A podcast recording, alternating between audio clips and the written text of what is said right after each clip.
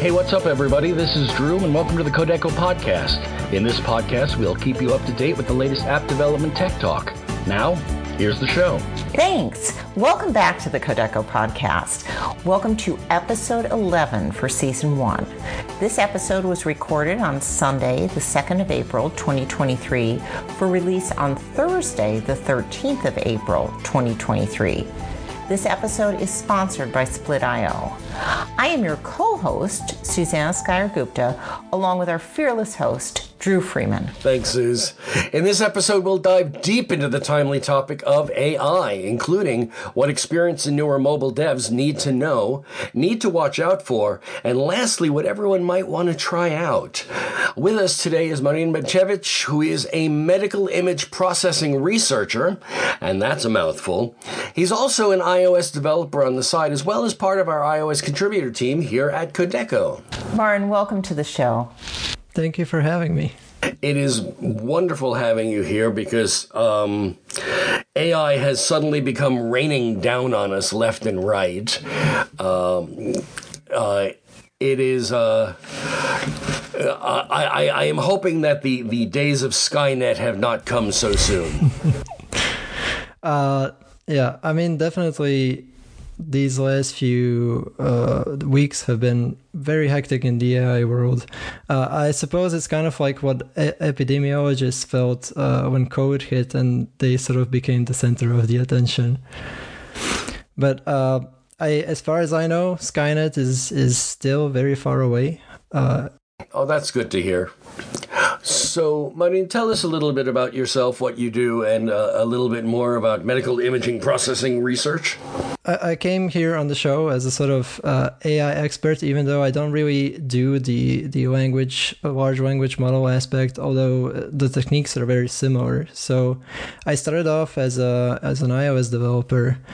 Uh, back maybe five to seven years ago, and then uh, eventually I sort of had this passion always for machine learning and deep learning. And so I decided uh, basically one day to stop the iOS work that I was doing and uh, start getting a PhD in, in AI. And the oh, topic oh, wow. of yeah. so you really you just at some point you just fell into the rabbit hole and you're like, okay, I'm going all in. Well, it was kind of um, it was a, a gradual sort of uh, slope uh, towards it, but yeah, an opportunity came up and I decided to take it. So uh, what I do, basically what we do at my lab is we try to figure out models to help uh, medical doctors or, or radiologists or different sort of uh, medical professionals uh, see and understand images better. So, for instance, if if someone is getting a, a stent, uh, maybe the doctor will do an X-ray angiogram, which is basically just a, a an image of uh, different vessels around the heart. And then what we can do is we can take that image as input and then do uh, basically deep learning algorithms to find certain aspects of the image to perform measurements to suggest where the stent will be placed and then do predictions like maybe what the outcome of the patients will be depending on where the stent is placed, etc. That is fascinating. And you're writing the algorithms? What part? What's your part? So that is actually a question that I get very often, uh, which is like when you're doing deep learning, people often wonder, so, so what exactly are you doing? Because isn't the machine supposed to learn? Um, so uh, basically, w- what you're doing when you're training or building machine learning models is you define an architecture, you define what the data will look like, what sort of pre processing you will do to the data, and you basically define a sort of generic uh, code or function. Uh, mathematically speaking, you define a function with certain types, which works a certain way and has certain parameters, and then the deep learning model will itself learn what those parameters are, so those specific numbers that go in your function. But the function itself is what you write as the programmer. And is there still any iOS in there at all, or iOS is a different part of your life?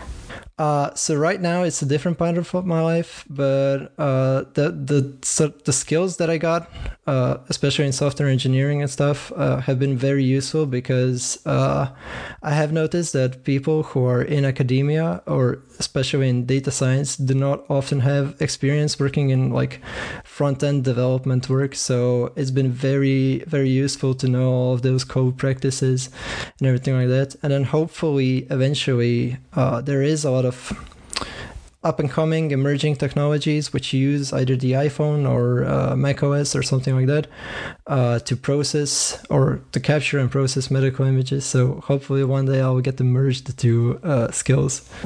Uh, so what was it about uh, AI that that first wet your whistle? What what what was the uh, the germ that that bloomed to to really drag you over that way? So my my sort of primary motivation was um, trying to work on something uh, which will have some sort of impact on the world.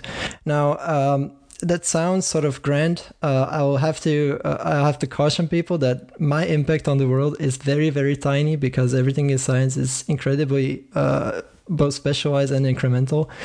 But still, uh, it feels nice to be working on something which is sort of cutting edge, not yet uh, explored, and also has potentially some real world impact down the line. Uh, previously, I worked at some agencies, and it, it gets sort of tiring to to work on the same apps over and over again. So it's fun to sort of switch gears and, and do something which is a little more.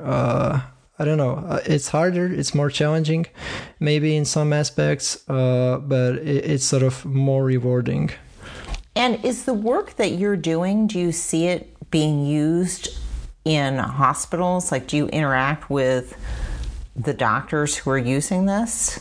Uh, sometimes, uh, sometimes our work is is theoretical, but uh, sometimes we do work with doctors. Although uh, we don't work directly uh, for clinical use cases, what we do usually is we participate in clinical studies. So maybe doctors are interested to see how some algorithm will perform, and so we will develop their that algorithm. Then they can do a study and see uh, the outcomes. But uh, for clinical uses, it's really hard to get something like that approved and go through all the bureaucracy. And anyways, that's sort of more for the uh, for large companies like Philips or Siemens or people who make CT machines, not for uh, little scientists like us. so, we, we often talk about deep learning.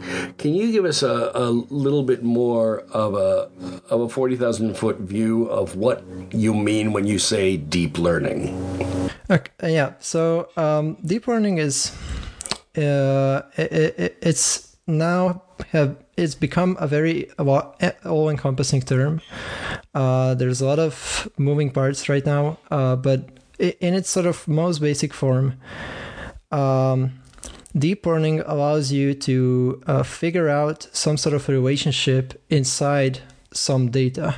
So, for instance, let's say you are running a basketball team and you have a bunch of players that you want to, uh, you have a bunch of players to pick from, and you know all of their uh, information like their height you know how many points they get per game etc and you want to build your team and so uh, what you have is a bunch of previous teams and their results and uh, for each player you have some sort of uh, measurements. So those measurements are your inputs and then the uh, outcome or the thing that you want to predict is how well the team has done in the season and so you you add a bunch of data points into a deep learning model and then the deep learning model sort of adjusts its own parameters to fit that data. So for instance uh, if you give it five players and you know those five players did well then the model should tell you that those five players do well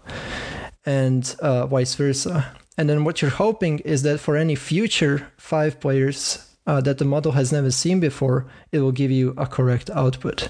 So it's sort of trying to interpolate from historic data what will happen in the future. It, so it almost seems like, from an American football point of view, when you're talking about the draft and you're looking at all these potential new players, you can effectively have a model off of your current team and see who is the best uh, players in the draft to select from. Yeah. So let's say you have, uh, I don't know, you you, you have a million players who have previously been in the drafts. No human can reasonably understand all of the relationships between all of those parameters and all those people and how they did.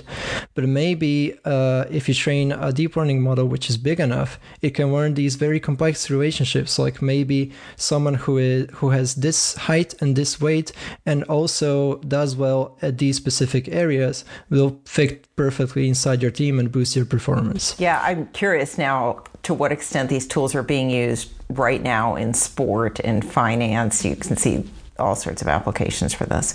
So if somebody's listening and they're thinking, huh, maybe I want to be like Marin. Um, maybe I should study deep learning. So, what kind of person, like, what kind of skills do you need to bring to this field to be successful? So, I, would say um, it's sort of similar as it is with programming. Um, it's sort of hard to say, I want to be a programmer. It's much easier to to succeed if you say I want to build, I don't know, an iOS app that does this, or or I want to build a website that does that. So sort of knowing the knowledge of some specific domain, I think, is the the primary skill that you need to have because just learning deep learning for the sake of of doing deep learning, it's not gonna get you very far. And then in terms of the actual deep learning part, uh, well, deep learning is very diverse and you can u- use it at any level. So you can go very low down and build basically compilers for deep learning models, or you can go very, very high level and just use ChatGPT and, and uh, use that to achieve your task. So, in terms of skills, uh, basically you can find your place uh, with almost any background that you have as long as you know the basics of programming. See, I'm stuck on the whole sports thing because I remember uh, there there's been stories upon stories upon movies concerning things like finding the perfect horse racing algorithm or finding the perfect poker algorithm.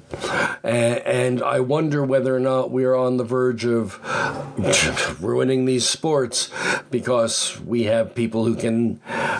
I, I don't know if there are just too many variables to to even uh, confront the computer with. Yeah, so one thing with sports is that by its nature is competitive. So uh, you would expect that if one team gets a competitive advantage, then by the next season, all teams will do the same thing. So it should remain competitive, but it's definitely there's sort of this effect where the the sort of variance is reduced. There's there maybe there will be less these dramatic key moments of of complete, you know, leaving somebody in the dust. Uh, but still, you know, exceptional humans arise all the time, and sometimes you get a person who is so exceptional that they just move the whole sport forward and there's nothing AI or any machine learning model can do about that. And with okay, and with teams like even, you know, just in the setup that you've put forward as a really interesting example of you know creating the perfect teams based on looking back over a million players and all their attributes but then how the team works together like you know you can't we don't know yet how to quantify that yeah and so you know the yeah. people and the interpersonal part can cause magic to occur, which I guess is heartening that there's still room for magic to occur. Uh, yeah, and it's one thing to predict the the sort of perfect player to put in your team, but it's a whole another thing to to train that player and to to get them uh, into the team and working well with others. And you know, AI can just sort of give you suggestions, but it's still up to humans to implement that stuff. Good. Yeah, let's let's keep having heartening moments where we say these things can be still for us as humans. Yeah. Yeah, I, I'm appreciating the, the human spirit will win out. That that that's comforting from somebody who has read far too much science fiction.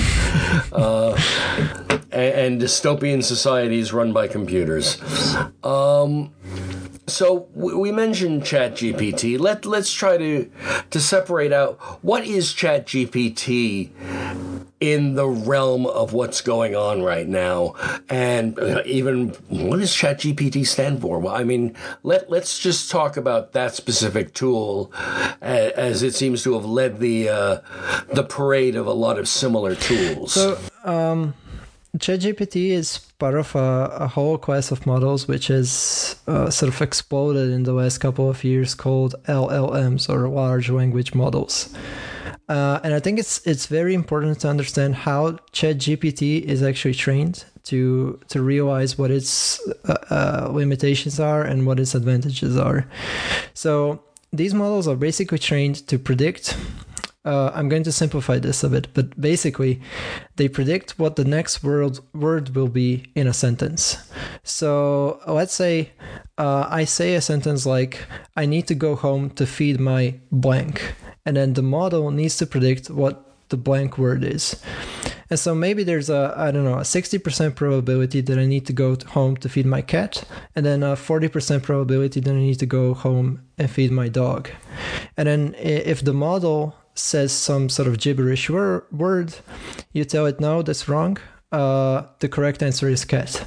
And then the model adjusts its parameters, and the next time maybe it will say cat, or maybe it will say dog, or something more closer to cat, and then you repeat that.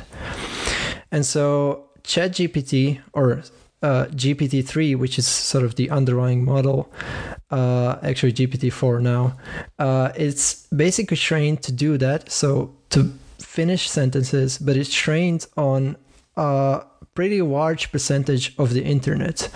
So OpenAI basically scoured the internet, including Wikipedia, YouTube, podcasts, uh, different New York Times, different news sites, uh, all kinds of text data that they can find and they collected all of it in one huge data set and then they give the model pieces of text and they tell it to predict the next word. And so the model learns these underlying associations between words, uh, but with a large context. So, for instance, GPT-4 has 50 pages of context. So, given 50 pages of text, it will predict the next word. And uh, that that uh, becomes a very powerful generator of text. So, underlying GPT is basically uh, it's a generator of text, but it's not directed in any way. It just spits out random text. So you start up the model, it gives you, you give it some seed word. So any word, you tell it something like today. And then the model uh, gives you the next word, and then you input that sequence back into the model, and then it gives you the third word, and the fourth and fifth, and so on and so on. So basically, it just spits out random text. And now, uh, the problem is that that model, while it has learned a lot of stuff, it's not very useful because it just gives you, given some input, it gives you random text. So what OpenAI do is they uh, sort of take this trained model and then they adjust it so that given some question, it will give the answer to that question and they do that using uh, a very small data set. So the the the data set that is used for for text generation is gigabytes and gigabytes of text, and then the the data set they use for to answer questions is basically I don't know ten thousand examples or so of questions and answers, and then the model learns for a given question I need to give an answer, and it can utilize all of that knowledge it has learned previously for generating text. So for OpenAI, for ChatGPT, the data set that was used to train the question and answer part, where did that data come from? Did they create it themselves? Yes, basically they handcrafted the data set themselves, and Okay. uh, the data for generation was just uh, crawled over the internet. Yeah, so that's the so the large language model part is the um that's what they pulled off the internet. Yeah. Okay. And then the secret sauce, what they've added, the value add is the question and answer and putting it all together. Yes, and th- there are some other things like uh, they ask uh, humans to rate how good the answers are, and then they use that knowledge to adjust the model and so on and so on. But uh, basically, GPT on its own is just a text generator, and then you sort of you, you take that very powerful model and you sort of try to align it to give you the output that you want for a given input. But it's very important to understand that in its core, the model was learned to generate plausible text. It it was never trained to generate truthful text or to to really understand the underlying uh, so, sort of the reason about uh, the underlying text. It does do that sometimes, but it's it's a consequence. It's not uh, explicitly trained to do so. So uh, it's basically a very powerful model which will generate plausible text, and then you try to sort of wrangle it to adjust it a little bit to give you uh, the proper output that you want. But uh, all of the problems that arise with GPT come from the fact that it was trained just to generate text. So that's why you see uh, sometimes it will just spout uh, completely uh, made up stuff because it's it's a plausible ending to your sentence, uh, even though it may be wrong. We'll have more of the Kodeco podcast after these words from Split Split.io. This podcast is brought to you by the Split Feature Management and Experimentation Platform. What if a release was exactly how it sounds? A liberation from constraint, a moment of relief, an escape from outdated processes, tedious software, changes, and the slow, painful deployments that hold back product engineers. Free your teams and your features with Split.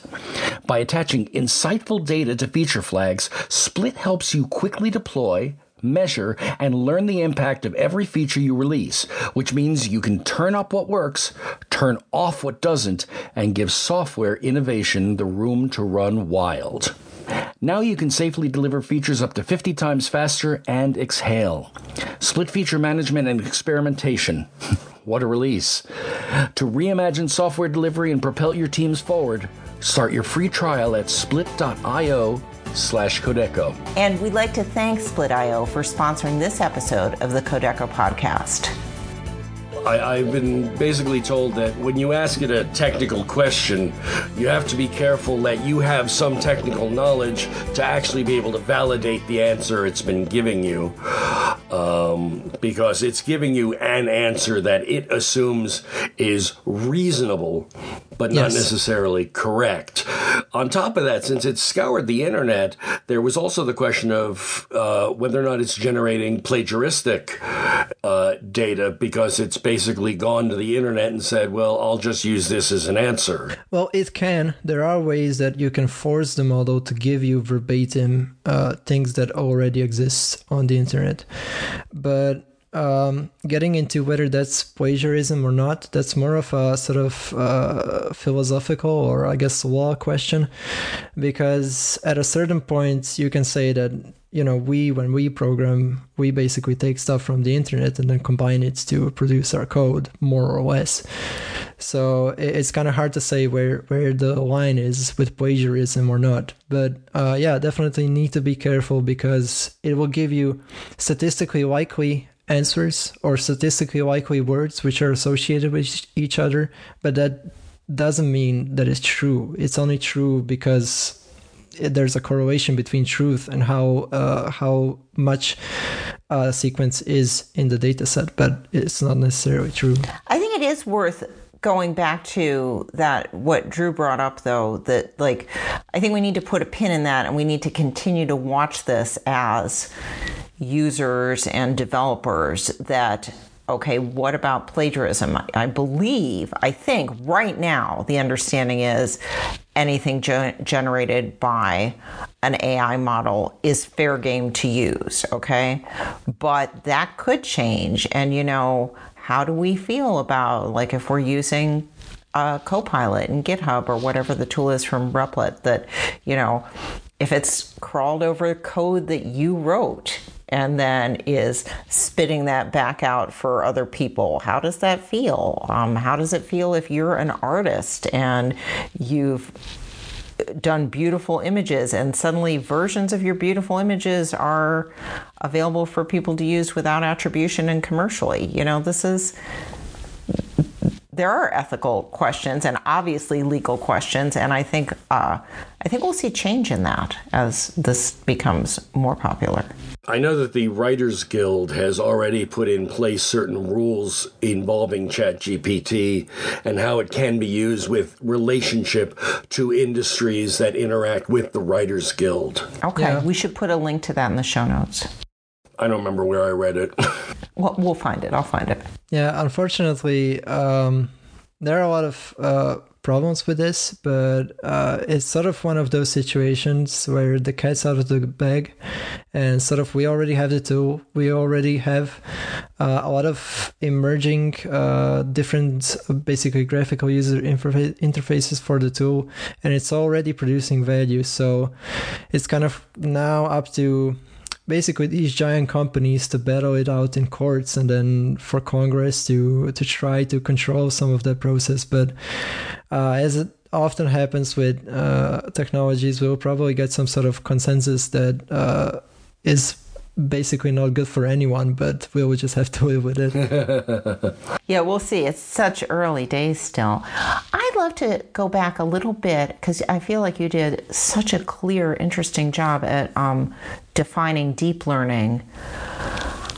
How would what's the compare and contrast between artificial intelligence, AI, machine learning, ML, and deep learning? Are those just three terms for the same exact thing, or? So uh, they're all uh, subsets of each other. So uh, AI. Um, AI is basically an umbrella term that um, just means making computers do stuff. It can mean anything from robotics to image processing, computer vision, and then machine learning and deep learning. They're all part of AI. Uh, it's more of a sort of marketing term than an actual useful term.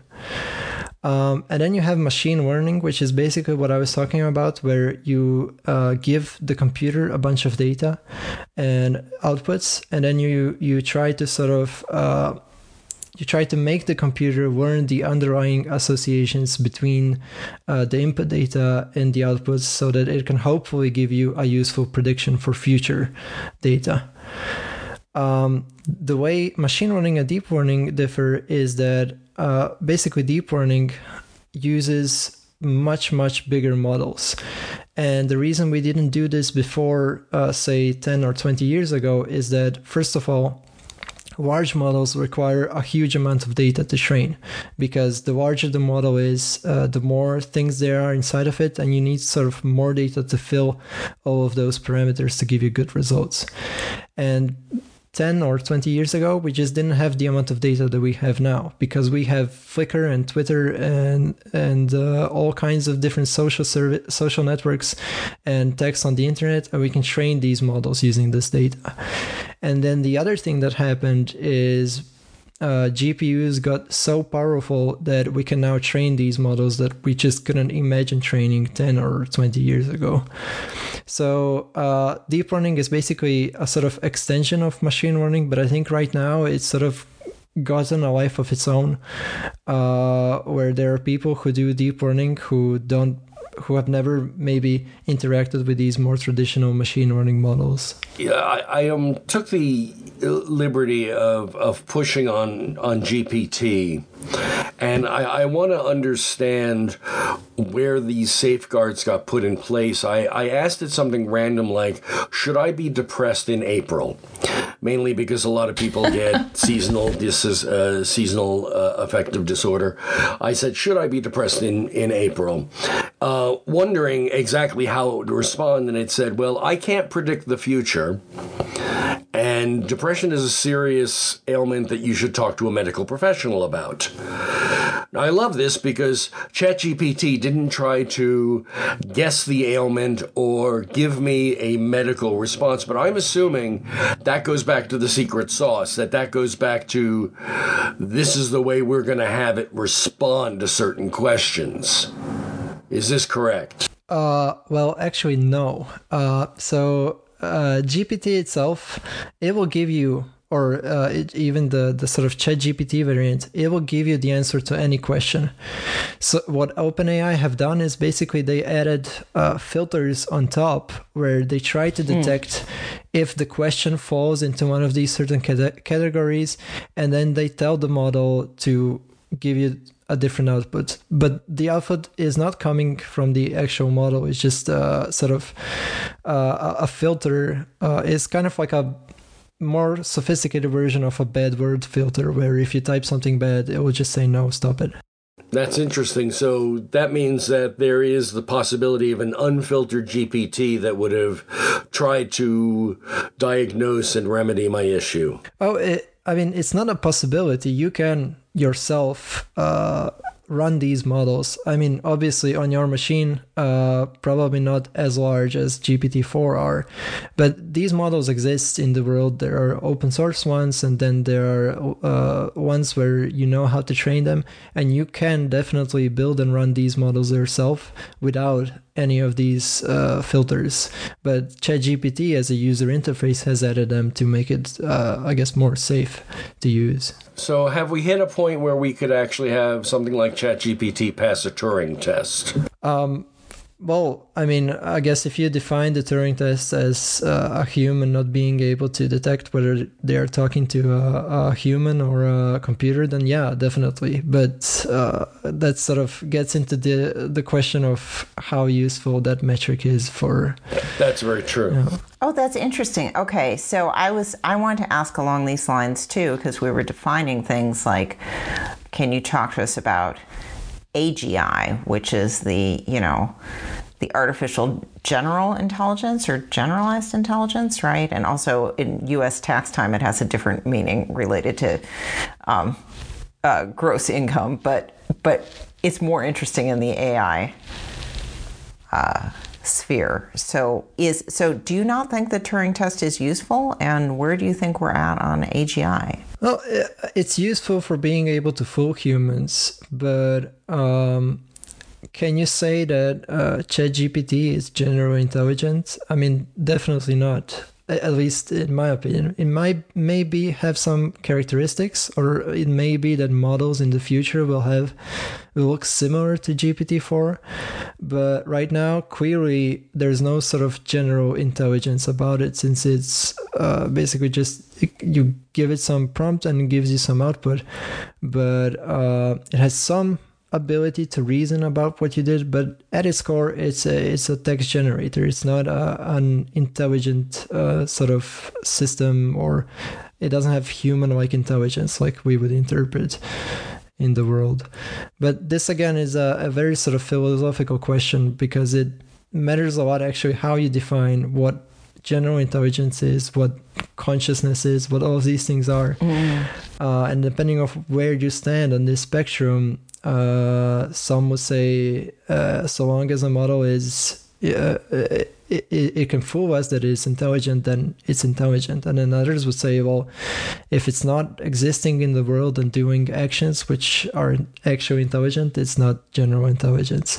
So, is that one of the thresholds? Is that something that we're uh, waiting for or fearing the arrival of? That uh, AI that's doing stuff on its own, so we're not prompting and it's just off doing, which that certainly sounds potentially dystopian. Uh, yeah, so th- that's one of the tests that uh, computer scientists do to check if a sort of singularity moment has occurred.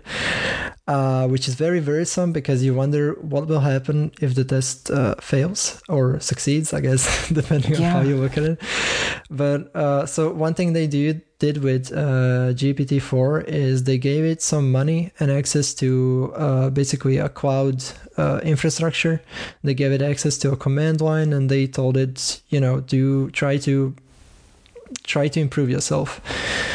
And the assumption is that a sufficiently intelligent model will try to uh, basically collect more data, try to retrain itself to uh, iteratively improve itself using uh, cloud uh, infrastructure. But uh, fortunately, so far, uh, GPT-4 has failed to do that. So we're safe for now. I'd like to put ChatGPT on the stock market and see whether or not it can improve that way. I thought of that too. um, I'm sure we're not the only people who've thought about that. So it does lead right into, which is super timely right now. Um, what do you think, Marin, about this idea of pausing uh, training models right now, you know, so we don't go beyond GPT 4. So I, I think it's important to understand uh, it's definitely important to keep in mind both the the long term and the short term risks of these models. So, long term would be something like we talk about, like a, a singularity event or uh, things like that. But I think we are sort of far away from that, and a, a waiting of six months, I don't think it will do. Uh, it will achieve much on that front. Uh, but there are definitely short-term risks which we need to be aware of, whether it's impact of, for instance, on the labor market, like you mentioned, with artists and writers, etc., or whether it's uh, people becoming too reliant on these models, uh, even though we know they can be wrong a lot of the times. Uh, there are and there are also some security implications where you can basically uh, hijack these models and use prompts to uh, achieve nefarious things. Um, these are real risks, and we need to take care of them. But uh, pausing development for six months, I don't think it, it's a good way to do that. I think uh, we need to uh, invest more in in people researching these issues and uh, independent sort of governmental and non-governmental bodies which will track these models and, and validate them on different uh, sort of terms. But um, pausing the uh, development of these models for six months it just doesn't seem realistic and it also doesn't seem like it would achieve much in that time frame as a researcher, are there particular organizations, NGOs that you're watching that you're like, okay, these guys are asking the right questions about AI and ethics in AI? Like, who should, you know, who should we be following on Twitter? Who should we be, or maybe that's like the complete wrong place to look. Who should we be um, reading their blogs to? So far, um, all of the large companies which build these kind of models do work uh, with uh, sort of independent organizations which validate their models. And uh, even OpenAI has agreed to release uh, their models for research purposes. And they are actually very open, uh, both uh, DeepMind and OpenAI and uh, Google and, and Meta, all of these companies are very open about the limitations of their models, at least so far. So you can always look at their papers, uh, look at what they're saying. Uh, obviously, take it with a grain of salt because this can be uh, marketed and overhyped. Uh, but uh, the space is very uh, decentralized, so it can be useful sometimes to just follow general topics and then different researchers will pop up with different papers on why something is good or bad. but for uh, people who are not in the industry, it can be very hard to to see what is what is the hype and what's actually good about these models, what's actually bad. So honestly, um, without getting a sort of deep understanding of these models, it's hard to to assess for for regular people how good or bad they are at certain tasks. Yeah, I think that's I think that's clearly the case. And this, you know, where you are saying emphatically, keep in mind, ChatGPT, it's just a text generator. It's just a text generator, but it doesn't feel that way when you're using it and it's not hyped in that way? It can be, even for me, um, it can be very hard uh, or sorry, it can be very easy to forget this uh, fact when you're having a conversation with ChatGPT and you ask it a question, it gives you an answer, and it, it's sort of it's correct 80 or 90% of the time and it presents things in such a plausible way. We're so hardwired to to respond to these uh, well-written texts uh, that even for for researchers it can sometimes be hard to to remember to question whether something is true or not so it, it's sort of I almost wonder if there should be some sort of disclaimer on uh, basically with every output that says something like, "Please remember this can be wrong." I wish we had time to play the entire interview, but if you'd like to see the interview with all the material, watch YouTube for the full video version. Uh, Marian, I, I, obviously should probably thank you for taking time away from a PhD study. That is, uh, I know that's quite a time time thing, as well as having a seven month old. You, yeah. you, obviously have your hands full, and I really want to thank you for being on the show this this uh, episode. No problem. It's really fun talking to you. And your work as an educator really shows here in this episode. I'm excited for listeners to be able to hear this because I think you've explained some really difficult, big concepts in a way that is easy to follow. And so thank you for doing that. Oh, thank you for saying that. It means a lot. Well, the one question I do have for you, Maureen, so we can make sure that people can contact you is what Twitter or Mastodon are you using? So I'm uh, Marin Benc. Uh, uh, no spaces on all social media, uh, basically on Twitter and Mastodon right now. Uh, I'm not active, but I work there and I occasionally post something. So if people want to follow me, they can. So that's M A R I N B E N C? Yes. Yeah, correct. You can find Suz, as always, at Suz Gupta, S U Z G U P T A. And I am Podcast Dru. Um, and for those of you watching the video version, you'll see it in our name blocks underneath our videos. We try to be very helpful and very convenient here. Um, as I mentioned in our last episode, we are continually asking for some uh, user feedback. We have a uh, poll that is in the bottom of the post that you will find on Kodeco.com slash podcast, uh, where our episodes are posted, uh, besides on all of your favorite um, podcast apps. Uh, we have just a few more episodes coming up this season. Uh, of course, uh, in an episode or two, Susan and I will both take the wheel and just uh, talk about a topic that is dear and near to our hearts. We also have finally now got announcements for Google I/O and WWDC, which we do cover every season with a live cast, and we will have more information about that. But until our next episode, which should be in two weeks, thank you so much for tuning in, and we will talk to you in the next episode. And that's a wrap. Thanks again, everybody, for listening to the Kodeco podcast. We hope you enjoyed it, and don't forget to leave a rating in your favorite podcast app. See you next time.